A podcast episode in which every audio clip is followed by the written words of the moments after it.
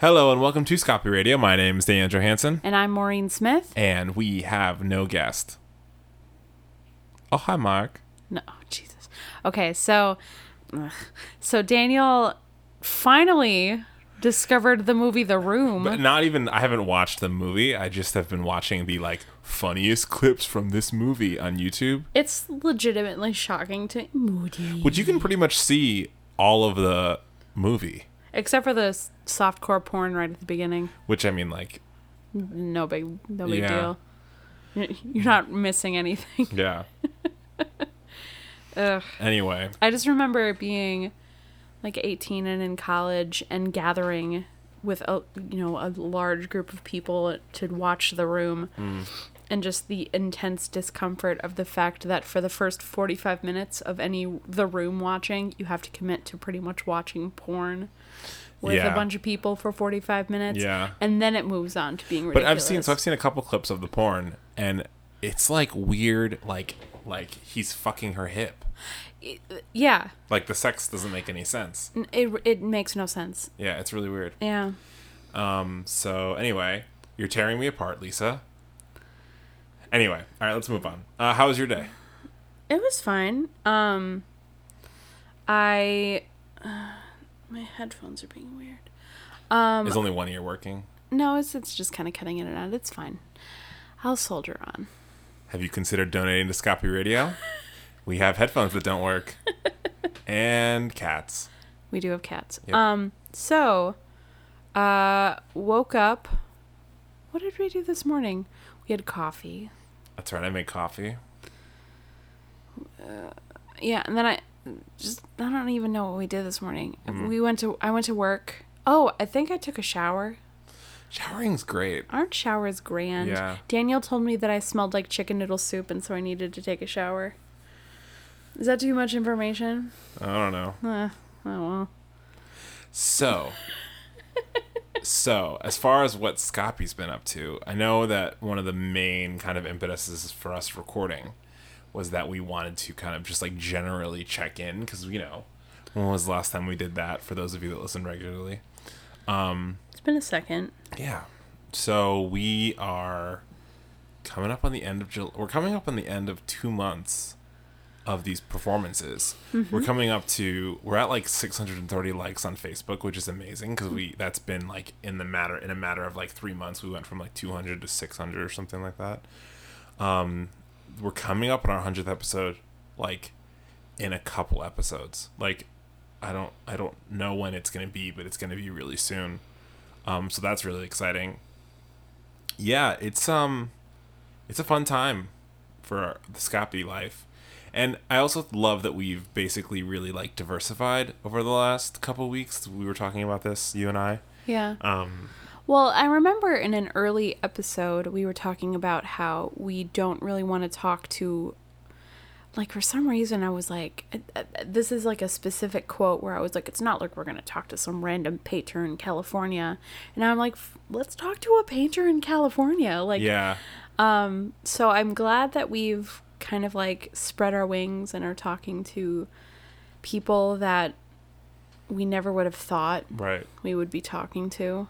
Well, I mean, I'm just I'm hoping it's relatable. You know, I'm hoping that it's something that Yeah. you know. I mean, I I think as we when we first were doing this, we made a point to every time we had kind of a different genre, every time something was kind of different, we like really kind of like held people's hands along the way.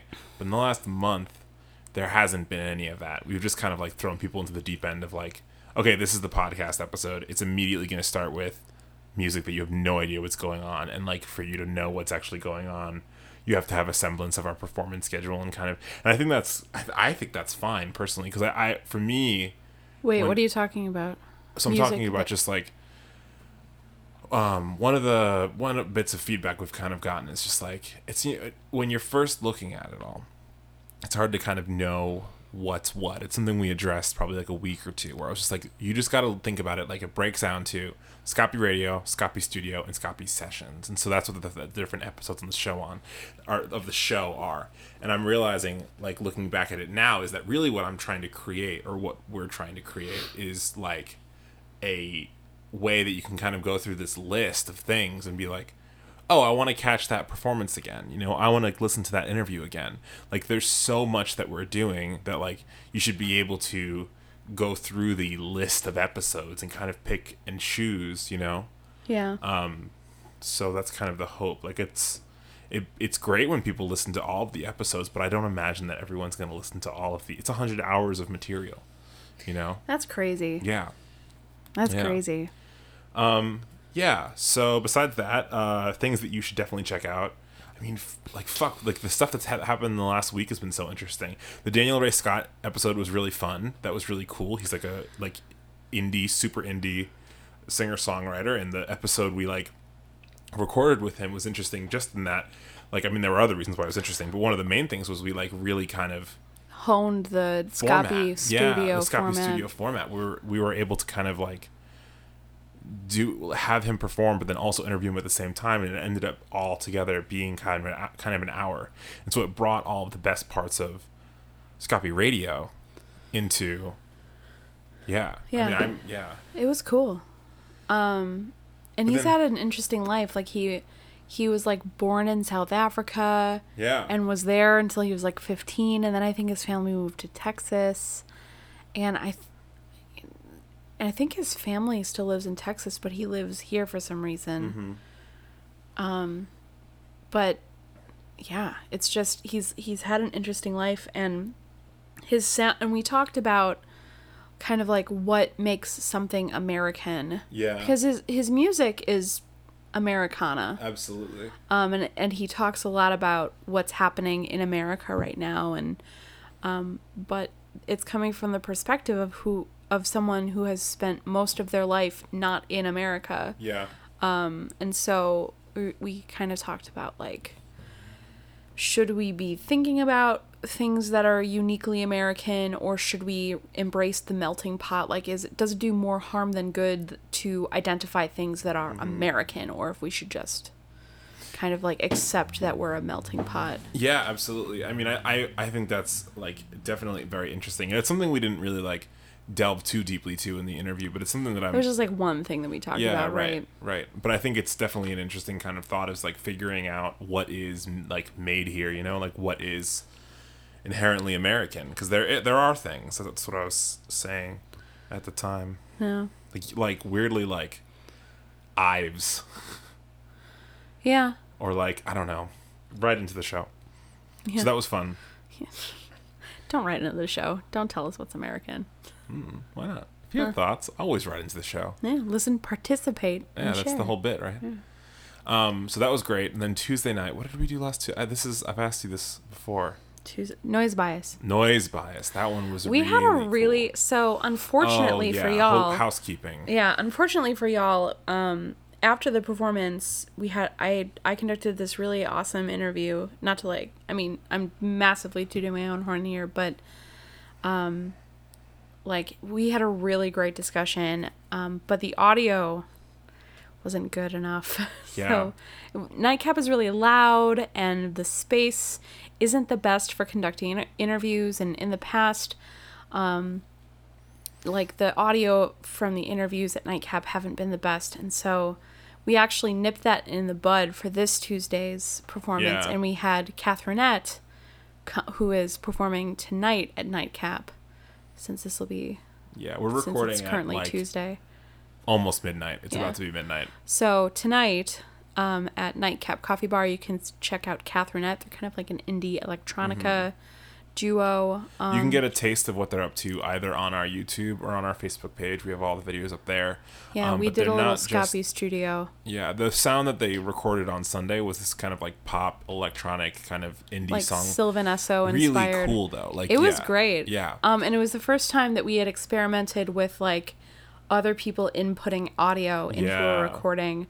So like it was actually really funny. Part of me really wants to take the audio from just the cameras oh, and and re- I mean I'm not going to, Yeah. but it was just for the first they did a dry run and I didn't have headphones on, and it was really funny because it was like um hit the um Cody hitting like a synth drum, which is just like plastic or like rubber and plastic Yeah. with drumsticks and so it was just kind of like dull thuds Like and then like and then Michaela just like singing her heart out to seemingly nothing. Yeah. It was um weird. But then I got headphones and I was like, "Oh, no, this is cool." Yeah.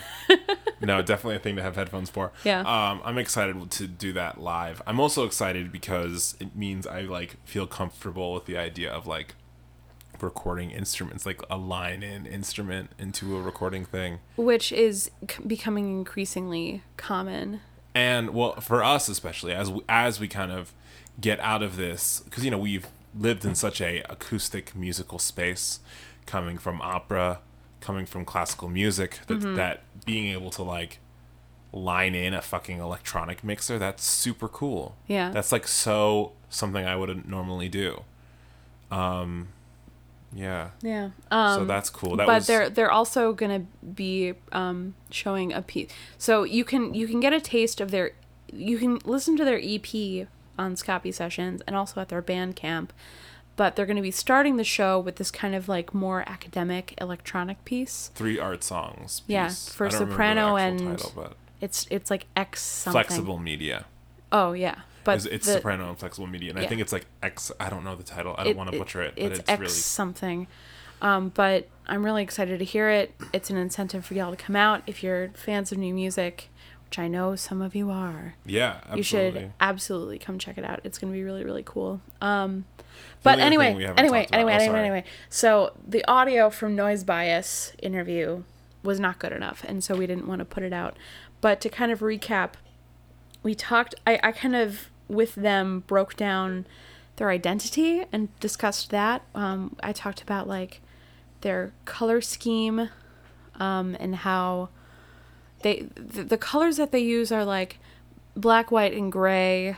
And one of their one of their um, one of the things that they go by is that they are all female identifying, and so by using black, white, and gray, they kind of like break out of the binary, which is Yeah. important. Um, we also talked about um, the other major thing that we talked about was discomfort in art. Um, I've I've posed that question to a couple of people over a few interviews of talking about discomfort in art, um, and um, a lot of the people that I've posed it to have kind of shied away from embracing the fact that oh sorry. Um, embracing the fact that there is merit to discomfort in art but what was cool is that noise bias was like absolutely um, and kind of like shrugging off um, accessibility in the in the most traditional sense. Yeah. and being like no some of the stuff that we're going to do is going to make you uncomfortable and that is intentional. And we talked about like the fact that they're all female identifying and how having a female identity sometimes is uncomfortable whether it's physical discomfort or like societal discomfort um, which was really cool it was a really wonderful conversation um, we're gonna have to have them back on and basically just kind of like back I don't even know if we can replicate it. It was a really good one. But um if you have any thoughts on discomfort, I guess, cuz it's it's a topic that I'm really interested in cuz um and this is something that we talk about a fair amount is it's one of our like go-to questions. It's like what does accessibility mean to you? Um which I think that accessibility and like getting butts in seats and making things, you know, accessible to an audience and not too heady, blah blah blah. Yeah. I, I think th- it's important because it's how you're going to get people to come to your show. It's how you're going to build an audience. But at the same time, um, it's like it's like uh, it, discomfort expands the art form. Yeah. It's um, Artistically, I mean, well, I mean that's the thing is like maybe expanding something artistically is not inherently accessible. And that's what I'm saying is Yeah. like it it's like in fitness like um when the, the way that you build oh shit. The way that you build muscle is by going one step further than you're able is like pushing yourself. And so there's discomfort in that just as there should be discomfort in art. That's my opinion anyway. And if you um, disagree with me or like righteously agree with me, I want to hear about it. because that is something that is a conversation that I am jonesing to have with everybody. Yeah, I think the only other other highlight was DIY Fest. DIY Fest was so cool. Yeah, we're talking about trying to set up that that monthly. I, I don't think we'll do it for September. Or we're probably going to cover a DIY other DIY festival for festival for September, so that we basically don't have to do any of the producing, but we could, you know, so burnt out on cont- producing. I know it's it's a lot. It's fun though, but it's a lot. It's just I think it would be less difficult if we weren't also like poor artists, you know. Yeah. Yeah, I mean, like, you know, Not that I don't, not that I want to be rich or anything, but you know, like I wouldn't mind being rich. I mean, yeah, but also like I'd be cool with 40k, you know, Oh yeah, You know? each or total? total. What? No, each, yeah, Oh, okay. yeah. I was gonna be like, what? Anyway, That's what we're pulling in now. Forty total. I don't think we're making 40 total. Anyway, um okay, so there's that. Uh what else was I going to say? Oh, DIY Fest just check that out on YouTube and so we've been uploading everything to YouTube too and there are really not a lot of views on there. So if you do go on YouTube, just, you know, start a video and you don't have to watch it. Just, you know, Oh, make that's it the saddest thing I've ever heard. Watch the damn video. Watch it. Come on. Yeah. Well, it's just cuz Have have some self respect. No, it's I I have no it's not really a thing that is that um disconcerting to me. The problem is, is with YouTube is that we upload everything to Facebook as well and so many people interact with us on Facebook specifically that there's no point to link. So I don't really link our YouTube anywhere. I've like done so social media update stuff. Um I set up our Twitter um, I mean, uh, our Tumblr account. So if you use Tumblr, and if that's a feed that you monitor, uh, you can find us under Scopy Mag uh, on Tumblr as well. So I'll also plug that at the end of the show every every episode too, because we'll be posting all of our U- the YouTube videos and all of our podcast episodes, and we'll also be you know retweeting all of our tweets over to the Tumblr, and just kind of keeping in touch there too. I like that as a um, as a communication tool too. I think that Tumblr weirdly has that has the like nicest people of the Twitter atmosphere, but the also the like you can message almost anybody on Tumblr the same way that you can message almost anybody on Twitter. I haven't been to our Tumblr. Oh, I mean it's not anything special. It's just like Tumblr itself is a very cool experience, but um, I only set the Tumblr up like two days ago, so um, Is Yeah. it is it a good one? I mean it's just you know it's interesting. I mean we've gotten a few people that like stuff. Really? Yeah, I mean, I've been I know how to like I put on tags and stuff, and so I'm trying to get it like noticed on Tumblr too. Because there's a probably like there's a lot of like new music people and stuff too that like Tumblr specifically. Because you can kind of cater and like um, curate rather your feed a lot better on Tumblr than you can anywhere else.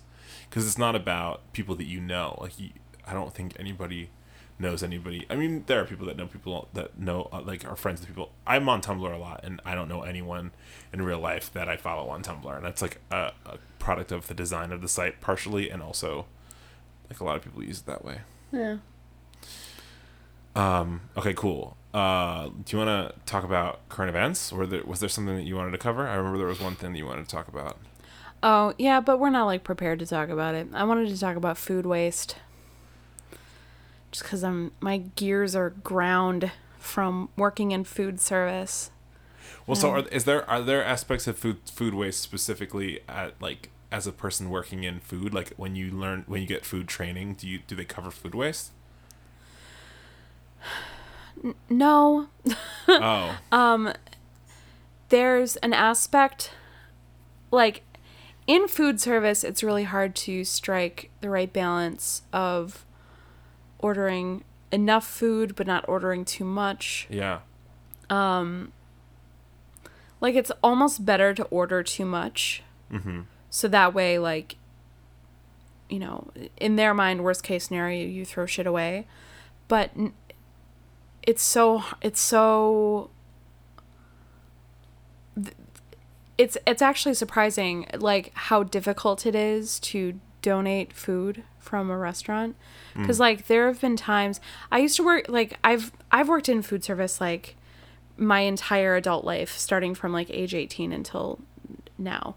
Um, and it's shocking to me how much food in that nine years I have I have thrown away, and I've it, it makes me sick every time I do it. I worked at a bakery once in a grocery store, where I would throw away like three trash bags every night of donuts, and it was the worst. And like I tried like I would I would like panic and like eat three donuts and I gained a bunch of weight from it because like I was just like eating because I was like I can't believe I have to throw these away. I guess I'll eat them and but uh, like it's it sucks and I I wish that there there are are companies out there who are working to make it easier for businesses to donate food um, but they're like all Sil- Silicon Valley startups. Kind of like this conscious capitalism movement thing. Yeah, I mean, like working inside of that. Yeah, I, I, I think that conscious capitalism, at least in the way that that you're viewing it, has a really negative connotation. I think that when it comes to an internet startup trying to help combat food waste, Mm-hmm. I think that we're that it's a, a bit more conscious Mm. than it is capitalism. You know what I mean? Yeah. Um. but no it's just something that really bothers me and i i like wanna i watched this really enlightening like vox video about it and it's just like ever since then i'm really The old Vox explainer. yeah I love those.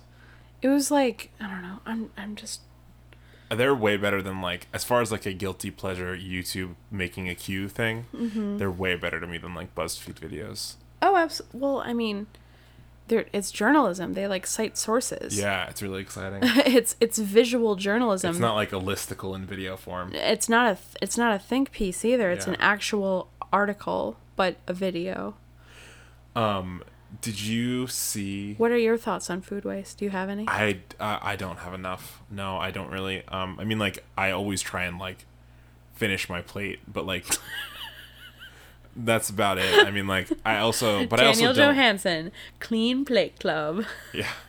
Well, I mean, like you know, I tr- I like generally try to implement, but my my the way that I live is very different than like what I don't know. I mean, I don't know. I like I'm constantly trying to repurpose food items and stuff like that. Like I I work really hard to not keep things left over and like you know I don't know. Yeah. Um, did you hear about well because they're voting on the healthcare bill tomorrow apparently. Did you hear that John McCain is going to leave the hospital early so that he can vote? Yeah, I did hear that. Yeah, he's he's specifically doing that too, so that he can vote to take away health care.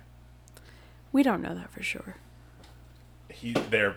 So here's the what I my understanding of John McCain.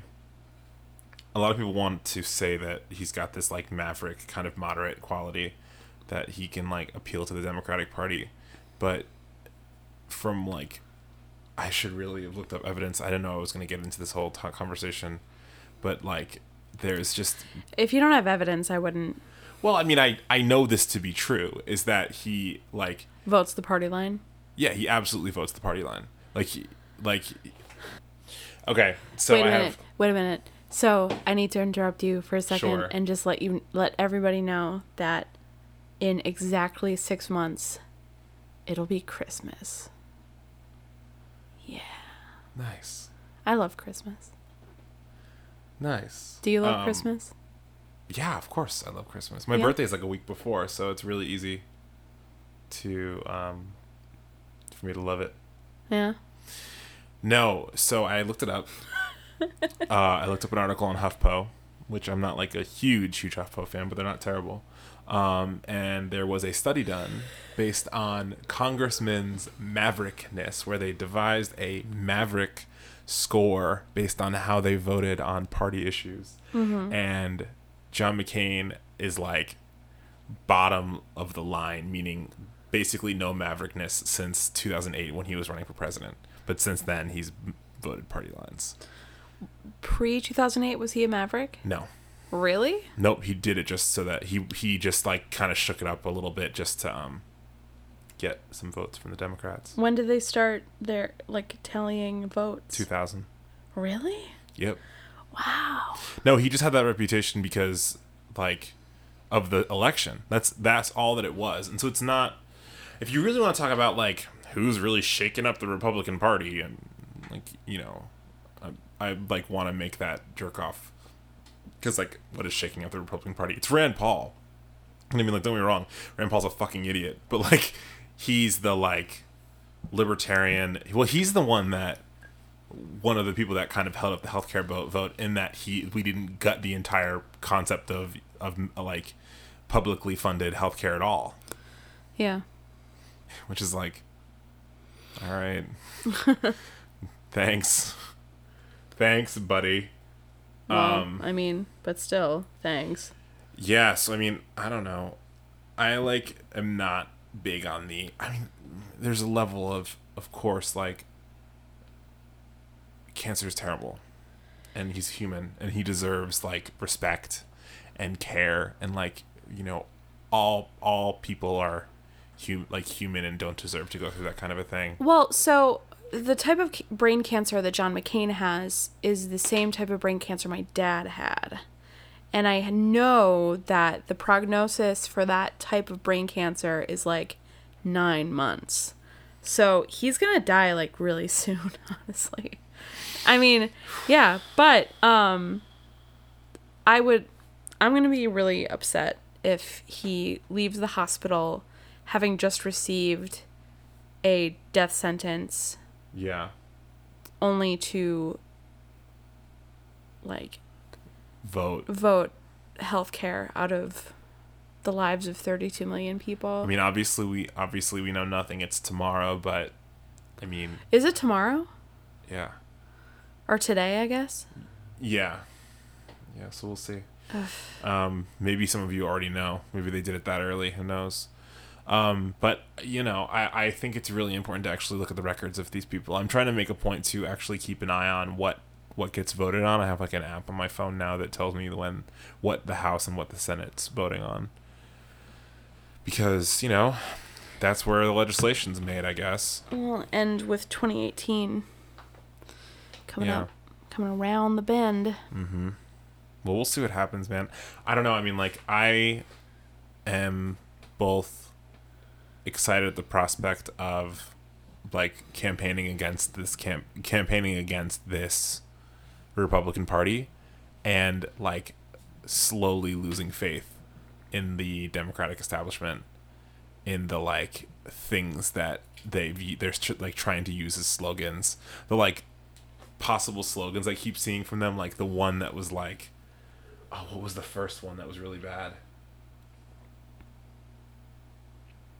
well the one that was most recent oh the first one that they did was at least we're not the other guys where it's like no, it wasn't. yeah.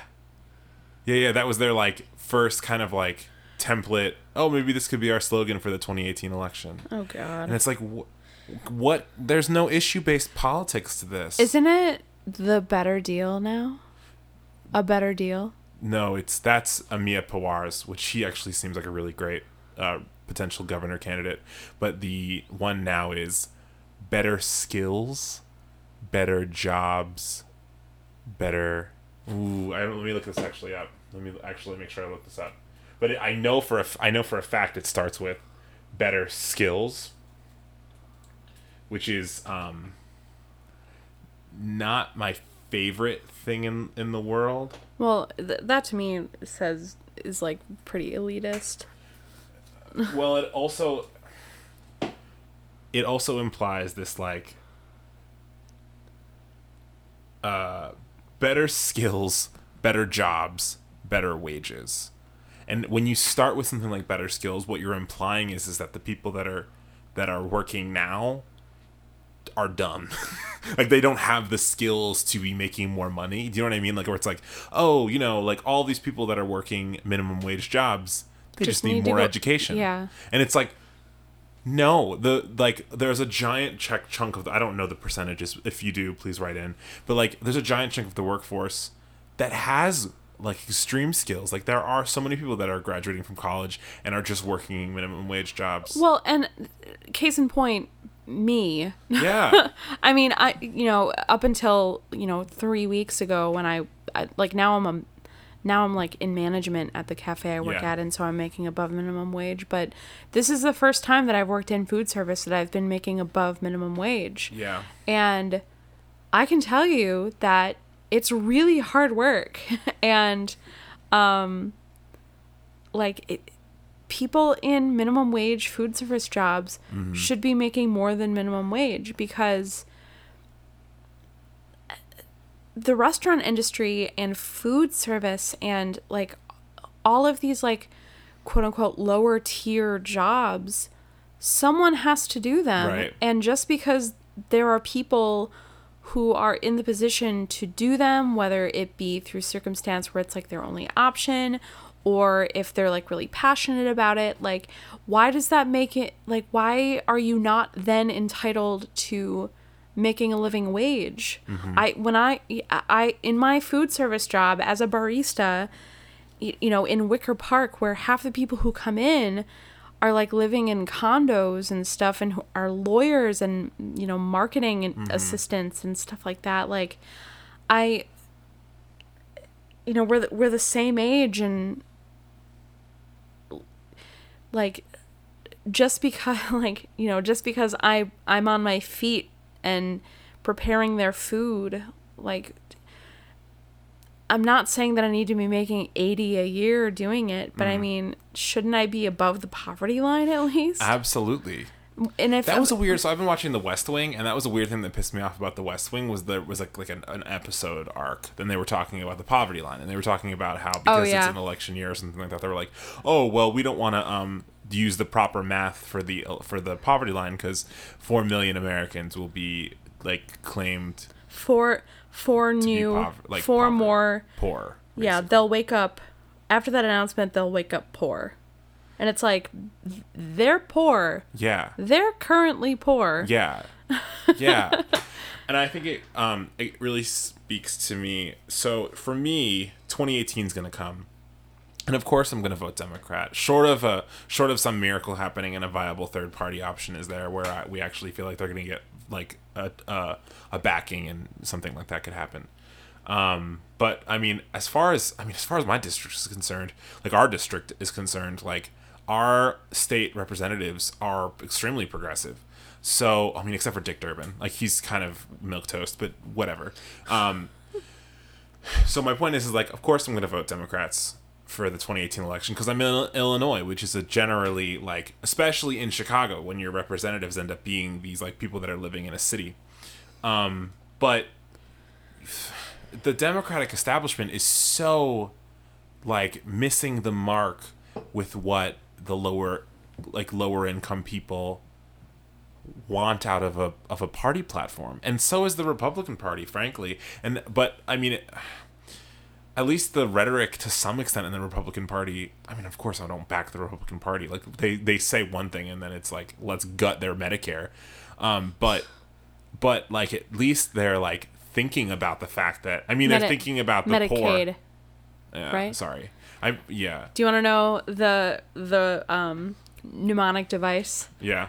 that i learned in high school? What's that? Medicaid is when you're not getting paid medicare is when you lose your hair nice Yeah. Cool. and I like every single time I talk about Medicaid versus Medicare, I'm like, Medicaid not get paid. Yeah, and I should be on Medicaid or you know whatever. Mm-hmm. Whoo! um so The, the- things we learn. so this actually sets up a really nice transition to the other thing I really other like kind of current event issue I really want to talk about, which is uh, so I'm calling this next segment Daniel on a whim at 11 p.m. makes up a Facebook political um, movement, and so there's two of them that we've now talked about that we like re- are, like um, relevant to what we're talking about. The first is like a Facebook event that I made about that election day should be a national holiday because if you're not going to vote in 2018, vote. like I don't know if you're listening to this show, make sure you're registered like yesterday. Like let's we need to show the fuck up this year. And I mean it's not as big of a deal in Illinois, but it is to some extent, but especially if you have relatives if you just make sure that you reach out to like two relatives and get them registered and slightly aware of what their representatives actually want, um, you'll have made a difference, I think.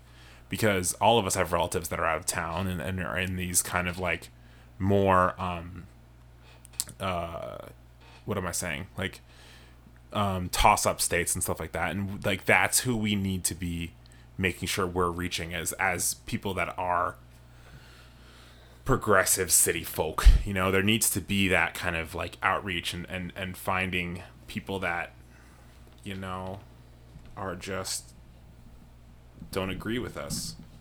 Not to make, not to like be like, oh, we're gonna civilize them or something. I don't think that at all. I think it's more of just like, a, let's have the conversation. You know, like let's respect other people and hear what they have to say, hear what their problems are, and really address them. And I think that we really need more of that. I think there are movements too for like phone banking in those cases. Like Wisconsin's right around the corner, and like it's it's a political mess. We've had like some of the most Republican elites come out of Wisconsin now, like um, Paul Ryan and Scott Walker, and um, there's a third one, isn't there, from Wisconsin? Major figures in the Republican Party. Um, well, um, Sensenbrenner was one of the authors of the Patriot Act back in Ah, the day. He's the representative from Wauwatosa, actually. oh, good, He's a piece of shit. Nailed it. He's a piece of shit. Um, So anyway, Jim out. Sensenbrenner. I can. I know. It was like I was like John Joe.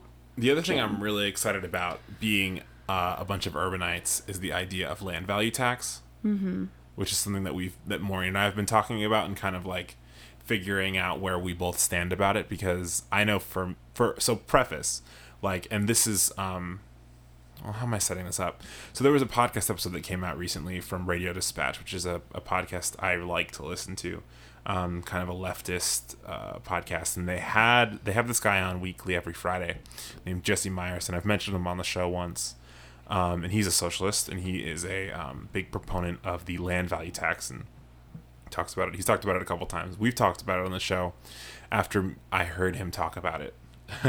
so um, I'm, I want to bring it up again because what they did is they basically explained it pretty extensively. Um, and you know my so this is the preface I was going to say. My stance is pretty similar to his in that I think that land is something that you can't possess and you can't own. I think it's something that some providence provided for us and and we have as much right to it. I have as much right to land as anyone else and and in that way like possession of land there is some theft involved and and when we talked about Maureen and I talked about this, I don't think that Maureen is like particularly like well uh, you should speak for yourself. Like, yeah, I uh, disagree. I think that land is something that can be owned. Um, I think that it's, yeah, I think that land can be owned. Well, and so we were talking about it, you and I, and we kind of. uh, So the thing that I think that he sets up really well about it is the difference between what is land value and what is land, uh, what is capital to, on a piece of land. So, like, let's say you're like a real estate investor and you're like gonna buy a building. When you look at the building, the capital is specifically the building itself, the the woodworking, the, metalwork, plumbing. the electricity, the plumbing, right? The Yeah, um the how clean it is, right. You know that that is all. Those are all contrib- contributors to the value of the building. But specifically where the land is, like being in in Times Square versus being in the like geographic center of Antarctica, is a those are completely different land values and so that is something i think that you know i mean Maureen and i being from different like having a difference of opinions can agree that that is that is a truth of of the world we're living in and that we have this something that people don't break down enough is this idea of land value versus the what has been built there um yeah, and the other thing that is he kind of makes the point about, and please listen to the actual episode because I'm I'm not I'm just gonna kind of give a cliff notes to kind of set up what we're talking about. Um, Quit burping. I'm sorry. I had the ginger thing. Burping. You can't if you hadn't said anything, you can't ever hear it. Well, I ratted you out. All right. Well, anyway, um, what was the next part I was going to say about? Probably You're gonna give cliff notes Yeah, no, just about. There was just one other aspect that I really wanted to talk about before I said what. before you burped. Yeah. Um. Basically, what really? So, for you, Maureen, what do you think makes a location more valuable than another location? Uh, should I speak from my newfound perspective from our conversation, I, or I mean, this isn't working. And I'm not trying to force the like. I, I mean, I you I want you to like whatever you want to say. I don't care. uh, I think that what makes land valuable, what makes a location valuable, is the area surrounding it. I mean, um, ten square feet of, you know, grass in the middle of Indiana is not going to be as ideal as 10 square feet of grass in Andersonville, for Right. instance. Yeah. Um, and that has to do with the fact that in the middle of Indiana, in the distance, you'll see a mega church and perhaps like a like a Chick-fil-A and that'll be it. Yeah. But in from your 10 square feet in Andersonville, you're going to see Little Vietnam, you're going to see Clark Street, you're going to see a like a f- fashionable man walking a pug. Like it's all you know, it it has to do with the community that Right. is built up around your 10 square feet of grass. And so the idea of a land value tax is is like really um, uh, reliant on land that is very valuable because like when you live in a place like Chicago or New York City or San Francisco or LA or any of these major cities where um, most people are renting um, you have a lot of landlords that own the land and then rent it. Um, and so that kind of throws a wrench into the whole idea of ownership and and um, being a renter and all those things. Well, what struck me as interesting, if you don't mind me No, interrupting it. you, is that as someone who thinks that land can be owned, what struck me as interesting was the idea that what makes a community, and I'm stealing like the punchline You know, of this from you. Um, what makes a an area valuable, what makes land valuable, are the is the community that is built around that land. Right. And in places like Chicago, for instance, more people in Chicago rent than they do own. Right. And so what what you have are communities built entirely by people who rent. Mm-hmm. And these people are not reaping the benefits of that community that they've Right. built.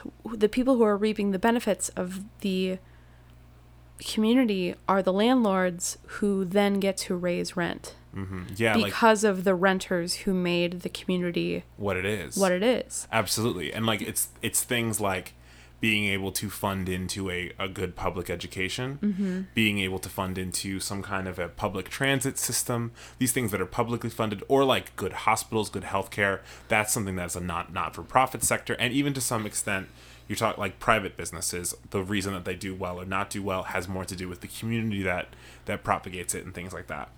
Um, yeah, and so what they were saying, what Jesse Myerson was saying, that would be like the benefit of a land value tax is that it would be a way for landlords to give back to their renters in that they would be taxed more based on the fact that their community of renters has made their property more valuable Yeah. and in exchange they are giving back to the infrastructure of that community in order to make it better whether Right. it's like through you know a basic income or improved public transportation or less crappy roads or you know not broken sidewalks more trees you know?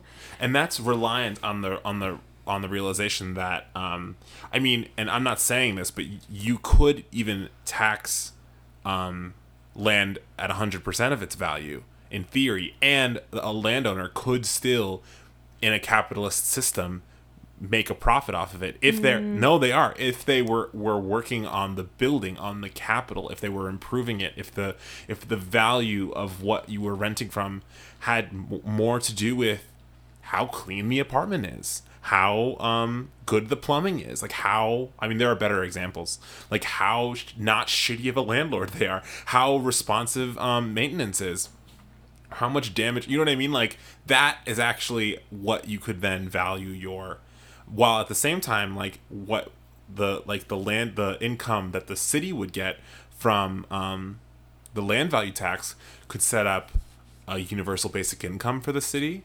It could set up healthcare universal healthcare of some kind. Like that is a very real and those systems even at a citywide level are we have publicly funded hospitals in the city.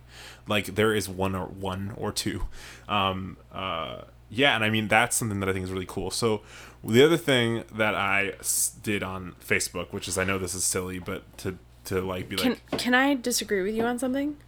Yeah. no? Go for it. What were you gonna i say? can't? No what were you gonna say? I just i'm Uh, worried about time but yeah. well no but then you should people should stop listening. um, so I don't think I don't think that landlords should be taxed 100%. No, I wasn't making the case for that. I just my my I wasn't specifically saying that like landlords should be taxed at 100. percent I'm just saying that like even if you took it to that extreme, Uh well, didn't Jesse My- Jeff- Jesse Myerson made the point of saying that if they were taxed 100%, they would not turn a profit. He said that they would like wither under that. I Uh, listened to it literally this morning. yeah, I don't know. Anyway, listen to the podcast. Tell us what you think if they would wither and die, or if I'm my thinking is partly correct. I could I could be wrong. It doesn't matter. Um, I know you're wrong. So so so so so email in and tell Daniel how wrong he is. Good. Well, thank you so much. The I think the best way that you can potentially do that is so I made a Facebook group. It's called Renters Union Chicago Renters Union.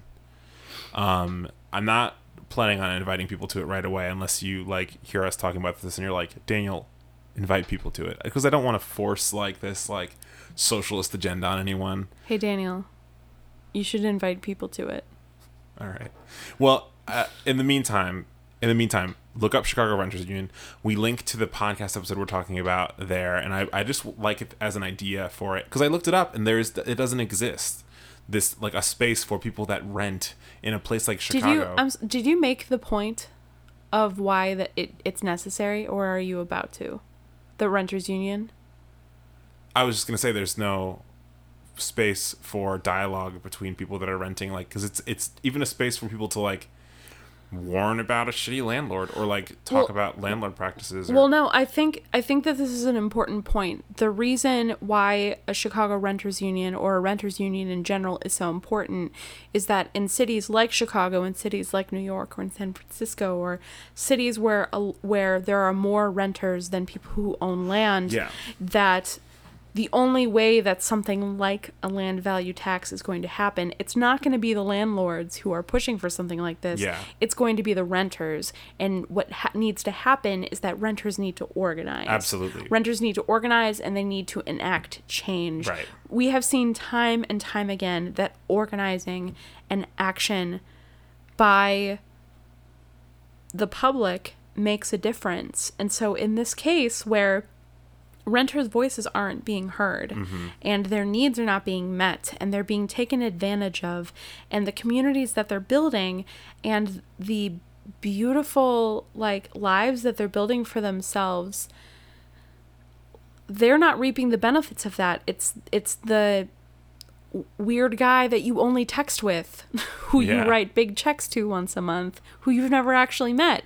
It's that dude who is benefiting from the fact that Your community is awesome. Yeah, exactly. And so we need to change that. And so renters need to organize, which is what led Daniel to starting Chicago Renters Union. So check that out. Search it up on Facebook groups. Uh, If we can get enough people, we're gonna get, like set up something. set something up. But in the meantime, it'll just hang out, which I'm, I love that kind of stuff. Um, otherwise, we should close. I think that was really well said. Thank you for that, Mel. I'm very eloquent. Yeah. Um, thank you all so much for listening. I've been Dan Johansson. I continue to be Maureen Smith. if you want to keep up with what we're up to, oh boy, are there so many ways that you can do that. Um, you can head over to Facebook, Scapi Magazine. Uh, we keep all of our podcasts, we post them there. Uh, also, all of the upcoming events are there as well. Um, I'll do them quick tonight. Uh, Tuesday night, we are going to be at Nightcap Coffee Bar with Catherine At. We already talked about that a bit. Thursday night, we're going to be over at Emerald City Coffee for Hearing in Color uh, Voices of Black Lives, Past, Present, and Future. It's a it's a spin on people saying that they don't see color. Mm-hmm. Um, and so it's hearing in color, Yeah. which I think is very clever. Yeah. Yeah, it's really cool. Um, yeah. So that is Thursday night. Uh, Cameron Locke, Tracy Davis, and Larab Payton will be singing works by black composers. Um, so we're really excited about that. Um, otherwise, you can keep up with us on Tumblr, Twitter, and Instagram. Our handle on all of those social media places is Scapi Mag. S C A P I M A G. ScapiMag.com. That's our website. Uh, and as always, I'm here to emphasize the importance of donations. We run on a shoestring budget. Um, everything that we've been able to do up to this point has been through your generosity. So I I am endlessly appreciative. So is Daniel. So are the cats. Um, and I just want to say that, like, we were talking earlier tonight about how fulfilling this whole project is. And if we could just spend our days working on this, how incredible it would be. But right now we can't. Yeah. Um, I'm throwing food away in Wicker Park, and uh, Daniel is figuring out what his move, next move, is going to be. Sorry. Um, so Yeah, if anyone didn't know, I've been unemployed for like a week or two. Well, I went on vacation for a week, so like I don't. I I saved up money. Um, I'm to like before that happened, so we went on a trip. Um, and now I'm looking for work, and I'm I'm looking for something like part time. So if you know anything, let me know. Yeah. Um, yeah. But anyway, um, eventually we would love to make this our lives. We would love to be able to. We we would love this to be our job. So, uh, we can't do that without your help. Um, we're we're looking into grants. We're looking into outside sources. But in the meantime, we would love to be funded by people that we love and care about. And it's really easy for you to do that. You can head to our website, scapimag.com. You can become a monthly donor for as little as $5 a month. Uh, right now, if you become a donor before August 1st, you're going to be entered in to win a copy of Ross Crean's The Great God Pan, uh, which is um, an opera that he wrote. Um, it features a lot of amazing, amazing Chicago talent. Um, it is an exploration of um, overt sexuality and morality, and should we be demonizing those who are overtly sexual, or should we just like leave them alone and let them live their best kinky lives? Or um, it's dark, it's queer, it's really it's it's really something else. I um I was a part of it, and it was um, a, f- a phenomenal experience that I wouldn't trade for anything. And and you can be a part of that experience too if you become a uh, monthly donor to Scapi Mag for as little as five dollars a month. So head to our website, um, give a little, give a lot, and if you can't give, then listen, participate, and share. cool. Thank you all so much for listening. Go out and make something. Yep, yep. Yup.